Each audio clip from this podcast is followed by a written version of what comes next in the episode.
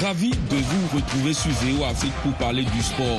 Sporama, c'est parti pour 30 minutes d'émission et la Côte d'Ivoire Mouridou au premier tour est allée jusqu'au bout de sa trajectoire incroyable pour remporter la troisième cale de son histoire suite à sa victoire en finale 2-1 contre le Nigeria devant notre envoyé spécial Yakuba Ouedraogo que nous saluons sans plus tarder. Bonsoir Yakuba.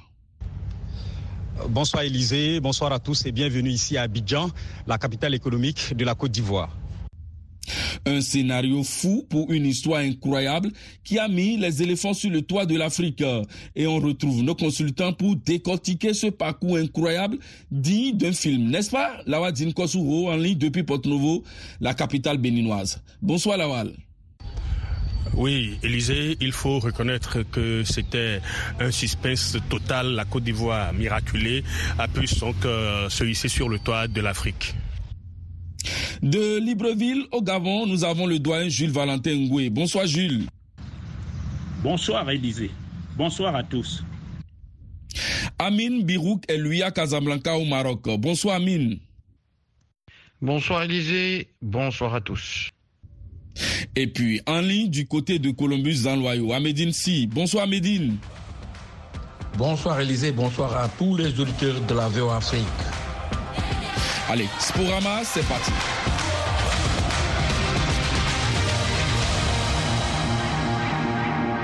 La Côte d'Ivoire ressuscitée est sacrée championne avec le Saint Graal pour la troisième fois dans sa Coupe d'Afrique des Nations. Le parcours a été extraordinaire, sensationnel et phénoménal pour des éléphants vainqueurs de 1 en finale des Super Eagles du Nigeria.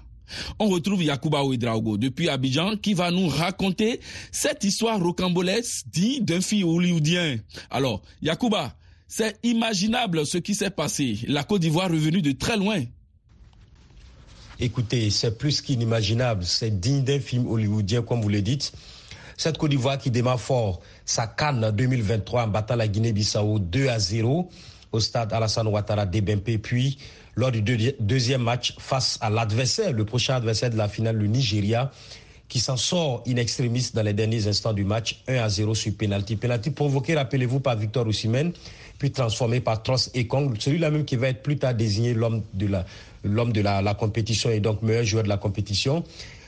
La suite, vous la connaissez, ce troisième match, ce naufrage, cette humiliation subie par la Côte d'Ivoire tout entière au stade Alassane Ouattara d'Ebempe, défaite 4-0 devant la Guinée équatoriale.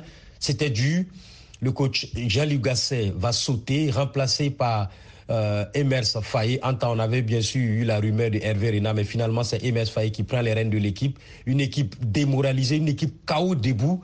Emers a su trouver le discours, a su trouver les mots justes pour remobiliser sa troupe justement lorsque tout cela a été facilité par le Maroc avec cette qualification inattendue à huitième de finale. Ça s'est passé du côté de Yamoussoukro. J'y étais, Élysée, c'était un grand match.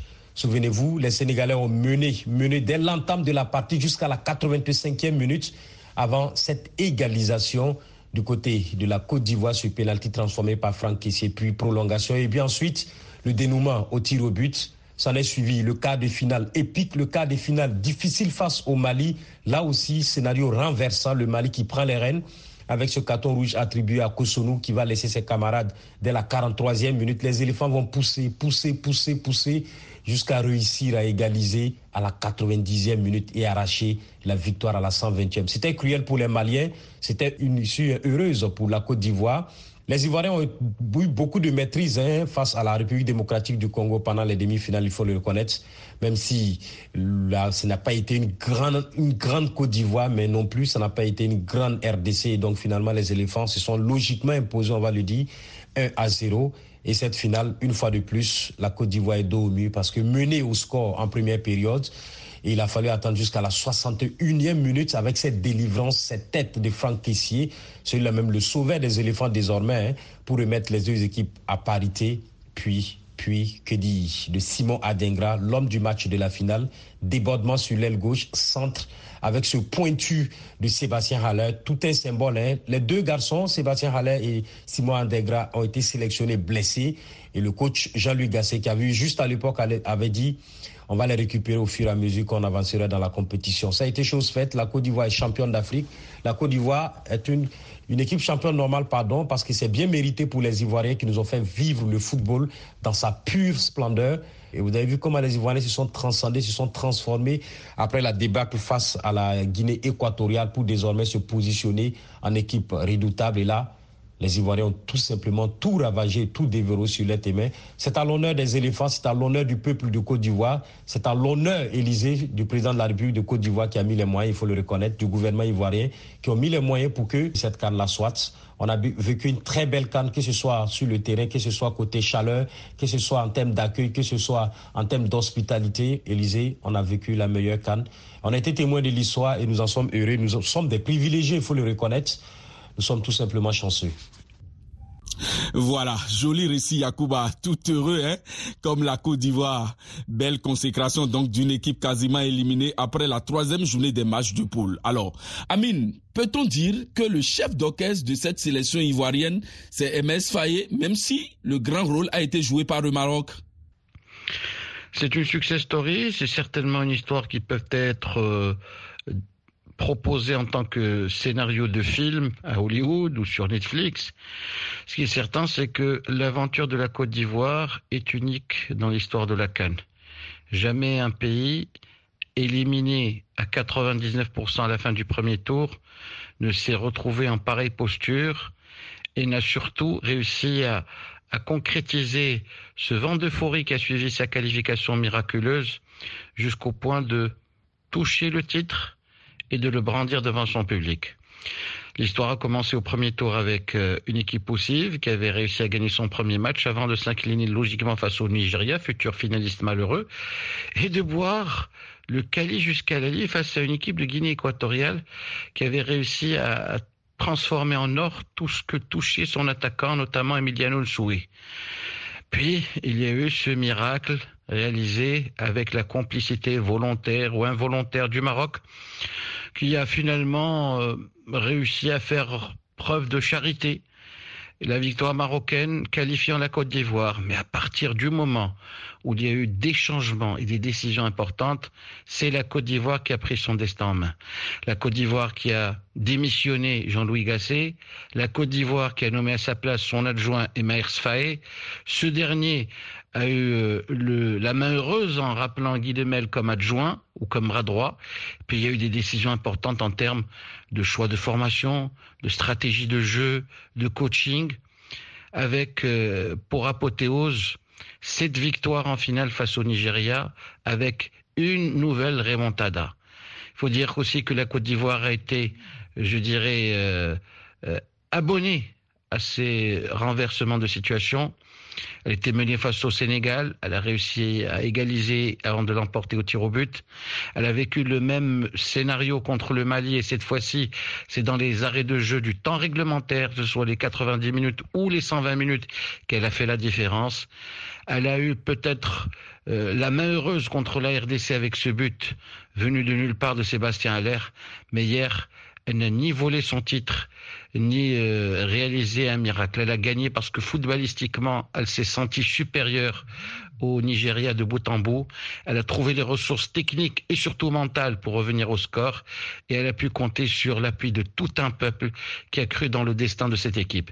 La Côte d'Ivoire n'avait pas marqué lors de ses quatre premières finales de Cannes n'avait non plus pas concédé de but. Cette fois-ci, elle a fait les deux, mais elle a marqué deux fois plus que son adversaire et elle mérite largement le titre de meilleure équipe d'Afrique, en tout cas de meilleure équipe lors de cette compétition. Ce 34e trophée continental restera donc en Côte d'Ivoire, on le rappelle, un parcours exceptionnel couronné par un sacre inédit. N'est-ce pas Jules Valentin Ngoué? Un parcours exceptionnel pour le nouveau roi d'Afrique Élysée, tant celui-ci a été ébouriffant au niveau des performances sportives et le climat mélodramatique qui l'a accompagné.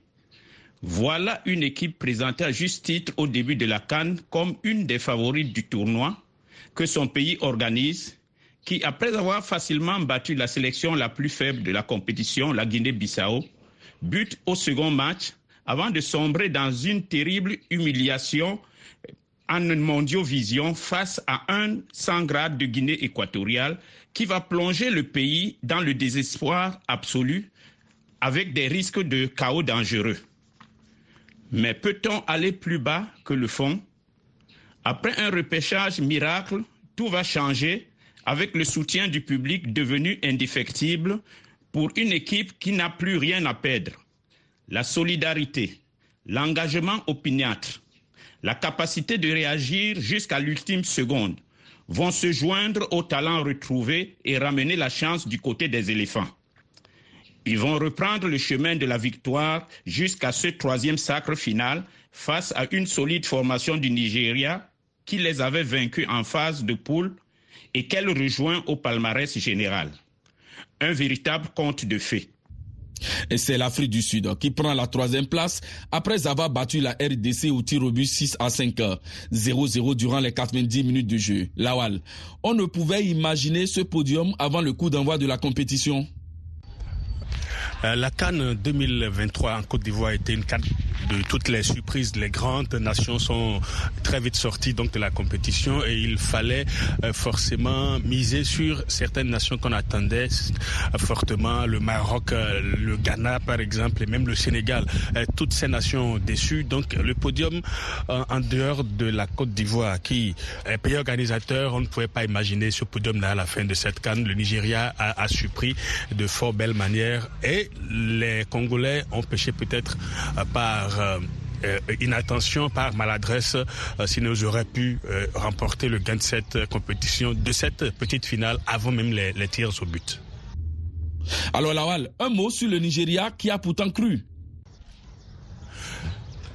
Les, les Nigérians ont fortement euh, joué grandement leur chance et ils ont euh, jusqu'au bout cru en leur étoile. Mais euh, il faut reconnaître que psychologiquement, il y avait eu un petit ascendant ivoirien à un moment donné et ça a affaibli peut-être les, les, Nigériens. Mais ils doivent se, se, consoler de cette deuxième place parce qu'on les attendait peut-être pas à ce niveau-là.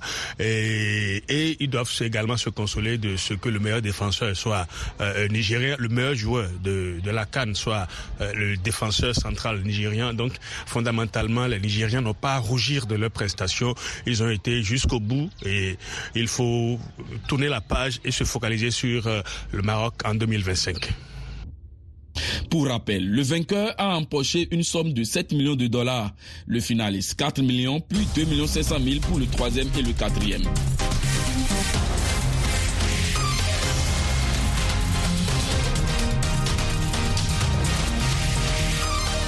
Une canne qui a marqué tous les esprits, la plus belle de l'histoire, on pourra le dire, et qui a accouché d'un beau vainqueur et d'un sélectionneur faiseur de miracles.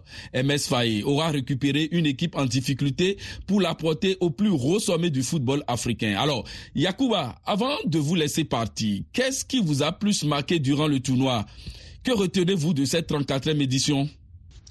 Écoutez, Élisée, ce qui m'a marqué euh, durant cette canne, j'allais dire c'est l'engouement populaire, c'est la liesse, c'est la fiesta. On va dire c'est la vie normale des Ivoiriens parce que c'est un pays de fête. Vous le savez, les Ivoiriens sont très ouverts, très accueillants, très simples dans le discours, très simples dans le langage, très simples dans, dans, dans tout. Bien évidemment, on a bien mangé parce que c'est la Côte d'Ivoire, il y a de très bons mets. Mais en réalité, ce qui m'a beaucoup touché, c'est l'accueil, la Cannes a été baptisée Cannes de l'hospitalité et on a vécu ça ici en Côte d'Ivoire. Très serviable, les gens sont serviables, ils sont prêts à tout. Et j'avoue que ça fait chaud au cœur et je pense que désormais la Côte d'Ivoire a mis là-bas très haut parce qu'il ne suffit pas seulement désormais d'avoir des infrastructures nécessaires, des infrastructures de renom ou encore des infrastructures aux normes internationales ou encore des infrastructures hein, qui répondent aux normes internationales pour pouvoir organiser une canne réussie. La Côte d'Ivoire l'a prouvé. Certes, elle a les infrastructures nécessaires. Certes, les joueurs ont été mis dans les conditions, les, journalistes, les encadres, tout le monde a été mis dans les conditions. Mais écoutez, cet engouement populaire-là, c'est un plus qui ne s'achète pas, c'est un plus qui ne se vend pas, c'est un plus que seuls les Ivoiriens peuvent donner. Et donc, un plus dont seuls les Ivoiriens ont le secret. Je pense que moi, c'est ce qui m'a beaucoup marqué. Je ne parlais pas du football sur le terrain parce que je comprends très bien, Élisée, pourquoi on dit que la Cannes, en réalité, c'est une fête populaire avant tout, avant d'être, bien sûr, un ballon qui court, un ballon derrière lequel court, j'allais dire, 22 acteurs sur un terrain de football. On a vécu une Cannes pleine, on a vécu une Cannes pleine en termes, en termes d'émotion, en termes, on a tous chanté l'élimination de la Côte d'Ivoire et après la débâcle 4-0 devant la Guinée équatoriale. Puis cette place de meilleur, troisième, la Côte d'Ivoire est revenue. On a vu des matchs renversants. Ghana-Mozambique, rappelez-vous, le Ghana qui mène et qui se fait rattraper. Ghana-Égypte, pareil. Et donc, ça a été une superbe canne. La Mauritanie qui se qualifie pour la huitième pour la première fois. La Gambie euh, qui, a quand même bousculé. Hein. Vous avez vu le Cameroun lors du dernier match de poule. Donc, ça a été une canne, j'allais dire, pas des surprises. J'emprunte les mots de Sébastien Dessable, le coach de la RDC, qui a dit simplement que ce n'est pas une canne des surprises, c'est une canne du travail. Et je pense que cette canne-là a montré qu'il y a du talent en Afrique. Grâce à cette canne, toute équipe qui se qualifie pour la compétition désormais sait qu'elle a un coup à jouer, c'est que il y a quelque chose à faire, c'est qu'il y a quelque chose à aller chercher. Et pour moi, c'est le football africain qui ressort grandi de cela. Et c'est Élisée, je peux dire que c'est ce qui m'a vraiment marqué. Merci Yacouba et bon retour à vous. Alors Jules, finalement, cette canne a été celle des nations qui ont bien travaillé et récompensé à juste titre.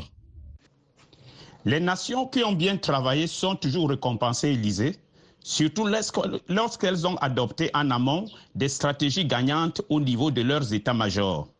Et actuellement, deux axes se dressent clairement en Afrique. Il y a tout d'abord le rabattage judicieux des binationaux ou les naturalisations concernant des joueurs de bon niveau, mais qui ont peu de chances d'être sélectionnés dans leur pays de naissance. Dans un premier temps, c'était en Europe, mais l'Amérique latine est actuellement sollicitée à son tour, ce qui explique l'ascension pendant cette canne de l'Angola, du Cap-Vert et du Mozambique pro-brésilien, dans le sillage de la Guinée équatoriale qui a changé de grade depuis 2012. L'autre axe, c'est la restructuration et la formation qui, après le Maroc et la Sénégambie, sont devenus l'apanage de l'Afrique du Sud, d'où la performance de l'Afrique australe pendant cette 34e édition. L'Afrique du Sud, avec des joueurs locaux, est sur le podium et dans son sillage, on retrouve la Namibie qui a passé le premier tour.